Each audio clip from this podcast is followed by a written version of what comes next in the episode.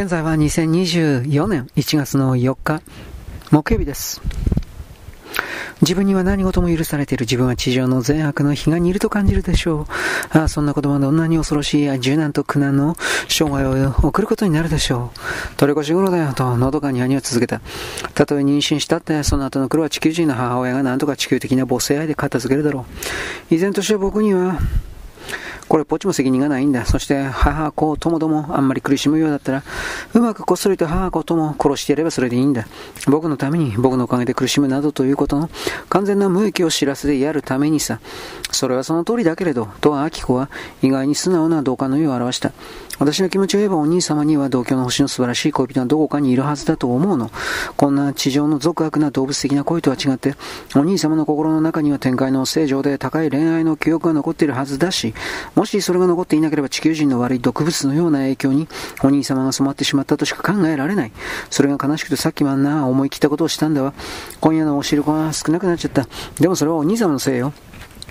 こうして議論は一段落ついたように思われたので、和夫はほっとして、今度はいたずららしい目を美しい妹に注いだ。おい、白状しろ、君は僕まで君の流儀に引きずり込もうとするつもりなんだろう。金星人って独善的なんだな。それ何のこと知ってるよ？金沢に住んでる金星人の男と手紙のやり取りしてるんじゃないか。それが展開の正常で高い恋愛というやつなのかい？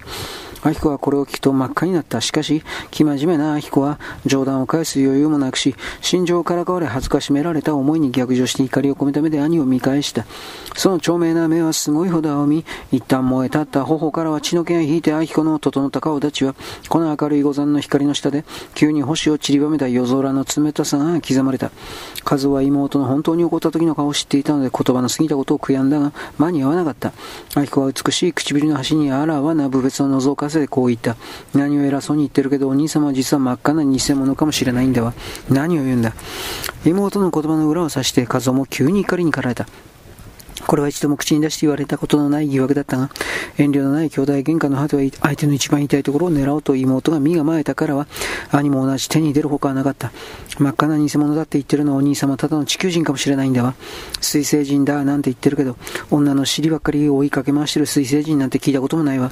お兄様がそもそも円盤を見たなんていうのは嘘なんでしょう。お父様やお母様を見たもんで、自分も似たような顔をして慌てて便乗したんでしょう。つまりバスに乗り遅れまいとしたんだわ。僕はちゃんと見たんだ。君こそ怪しいもんだ。私はこの目でちゃんと見たのよ。第一、最後まで疑って笑っていたのは私じゃないの。その私にさえ八幡様の森で現れたから信じるようになったんじゃないの。じゃあ証人がいるのか証人はいないけどと、あ、き子は言いよどんだ。そちらはどうなの？それは証人はいないが見たことは確かだ。第一、君のその窮屈な宇宙人気質は怪しいよ。本当の宇宙人ならもっと自然なはずだ。地球人の腐ったようなこと言わないで、その言い方からして地球人の嫌味がプンプンしてるわ。君は本当に僕のことを疑ってるのか？疑ってるわ。と、物の勢いでアキコは言い切ったが、そう言い切った時に何とも言えない悲しみが来て、アキコの目には涙が転じられた。目を落とす乾いた地面の亀裂が足元に見える。手荒い石の四角い影がその先に落ちている。その石にも水はただやられていいず、縮れた落葉に埋まっている。石の肌に子供たちの赤いクレヨンの跡が血管のようについている。ちゃんとした絵を描こうとしたのではなく、息づりにクレヨンを引いて歩いたらしいその跡が、不吉な陰残な文様を成している。遠くの誘導演木の立てるきしりが、杉の木の間を伝って病人の歯ぎしりのように聞こえる。兄弟は沈黙に落ち込みながら不快な無知秩序な世界をちらりと垣間見た。それは確かに父の十一郎がしばしば見て悩まされたのと同じ世界で、事物は意味を失って乱雑に投げ散らされ、会話も統一もかけている世界だった。疑ってるわ。とアヒコが叫んだ瞬間にそれまで兄弟の住んでいた美しい結晶体のような世界が崩壊して、ゾッとするような形の別の世界が地中から持ち上げた背中が見えたのである。青黒い斑点のある不気味な背中が。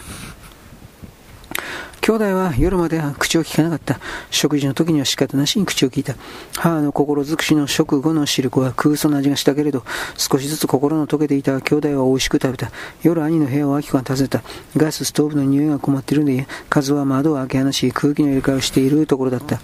南に向かった窓は壮麗な星空を開いていた。オリオンはまだ見えず、サソリ座はすでに西に沈み、いて座もその後を追おうとしていた。これに隣るヤギ座は頭と尾だけを表し、中央には水が目座が、三等星アルファの微動の頭と、左に4個の四等星で水壺の形を描いていた。その口から星々の水は南へ滴り落ち、魚座は滴り受けてこれを飲んでいた。この星空を黙って見ているうちに兄弟の心は全く癒された。星の秩序が彼らの信頼を回復させ、もう浴び事や弁解はいらなくなった。私たちはあの空から来たのに間違いないわ。でもその思い出が時々薄れて、そうだよ。だからその思い出を昔の濃度に戻すために時々こうやって星空を眺める必要があるんだと、兄は重々しく言って草芽をした。久々に合同学校の同窓会があるので、十一郎は、丸善へ円盤関係の要所を頼みに行き、がてら、日本橋近くの高料理屋の2階で開かれるその席へ出る気になった。反応駅で下車する派手な身なりの若いハイカーたちと入れ違いに、十一郎は改札口を通って電車を待った。反応市は奥武蔵自然公園の玄関口に立っていて、四季を通じてハイカーの絶え間がなく、自然の神秘に対する彼らの安っぽい見解はその虹色のマフラーにも、半長靴にも、大げさな防水い付き腕時計にもよく現れていた。池袋までの1時間の車中、十一郎の心は世界に蔓延する狂気と戦うためにはどうすればよいのかという考えに占められていた。丸善の帰りに前のデパートで妻から頼まれた小さな買い物をして時間を潰すうちに、この地上の物産の豊かさに目を奪われ、つい閉店時刻まで店内をぶらついた。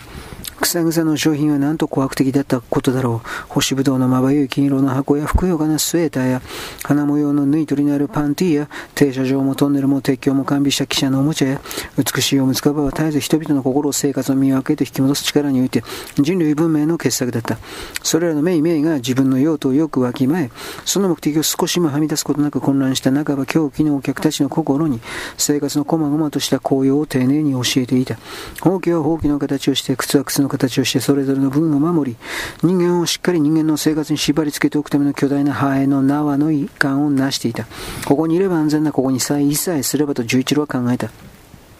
人間の行儀はしばらくの間でも癒やされる。デパートはそのための病院のようなものだ。彼は地球人の病的傾向をよく承知していた。民衆というものはどこの国でも誠に健全で、適度に新しがりで適度に古めかしくてケチで情に脆くて危険や劇場を警戒し、心底生ぬるい空気が好きで、しかもこれらの特質を残らず保ちながらそのまま狂気に陥るのだった。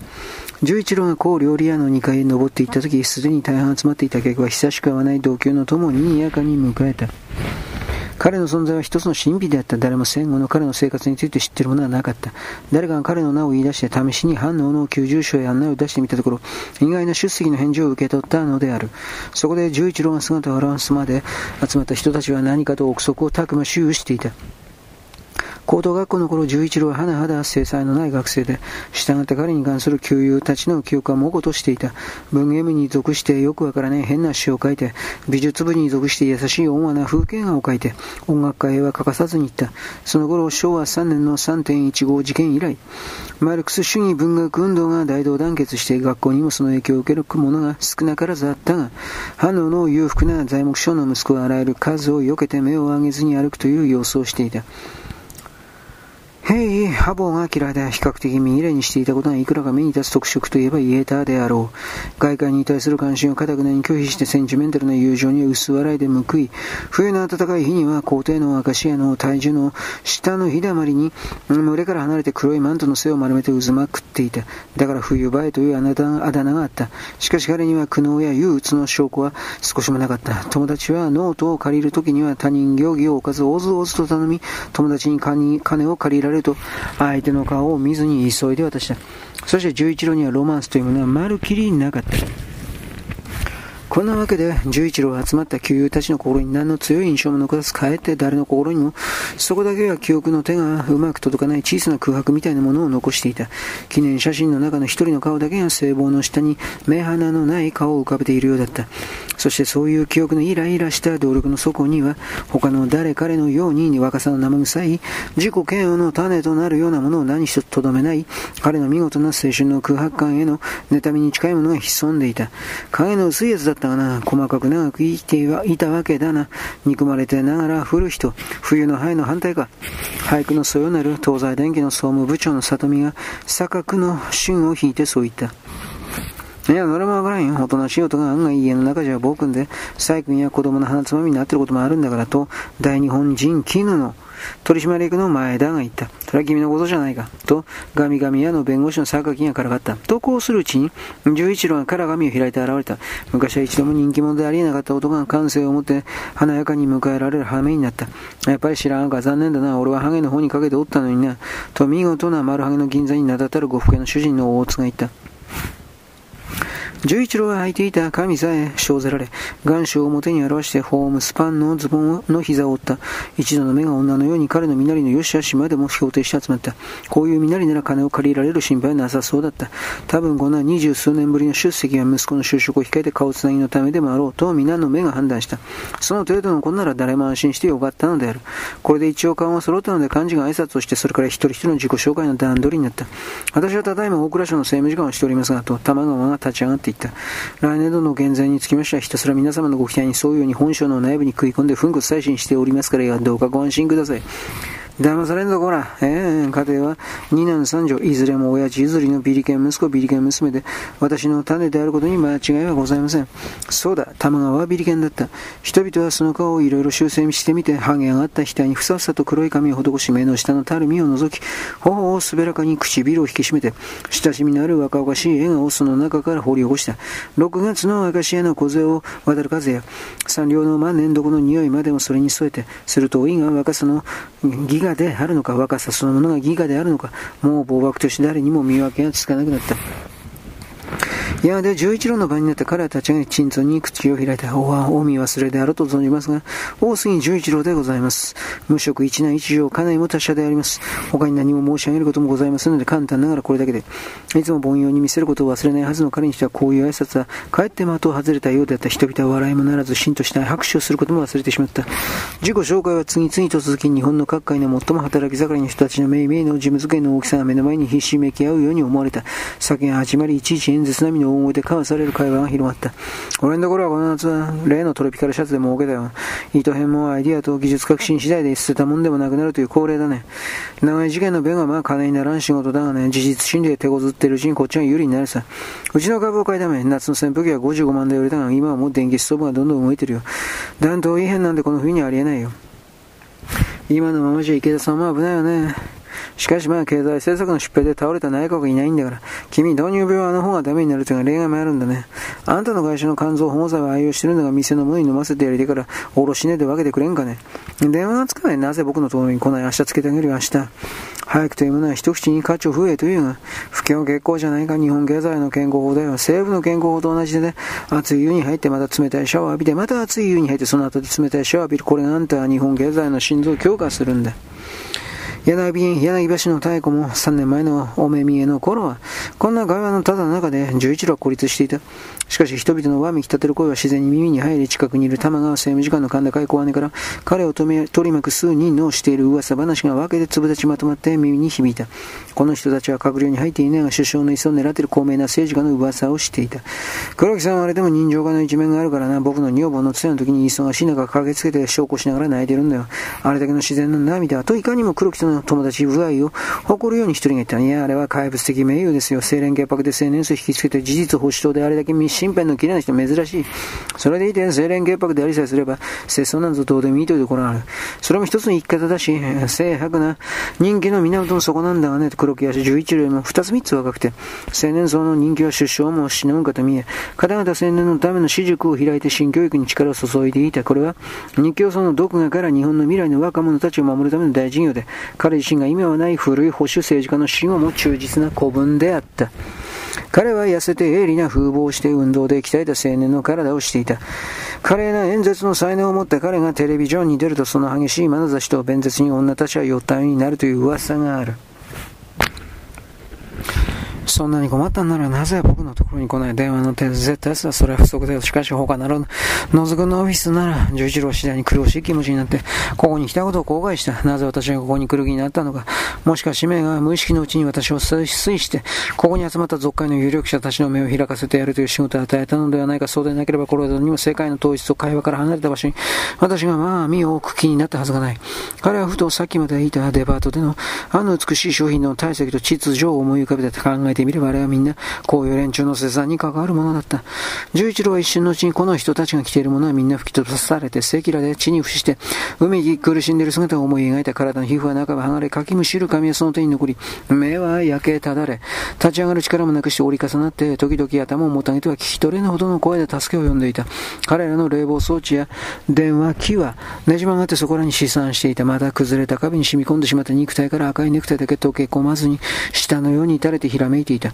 鳥の群れのように焼け残ったたくさんの処理が空一面に飛んでいた。十一郎をさんや大衝動に駆られて立ち上がった。皆さん、と薄い胸から死の竹を突き出したような声で叫んで皆さんどうか聞いてください。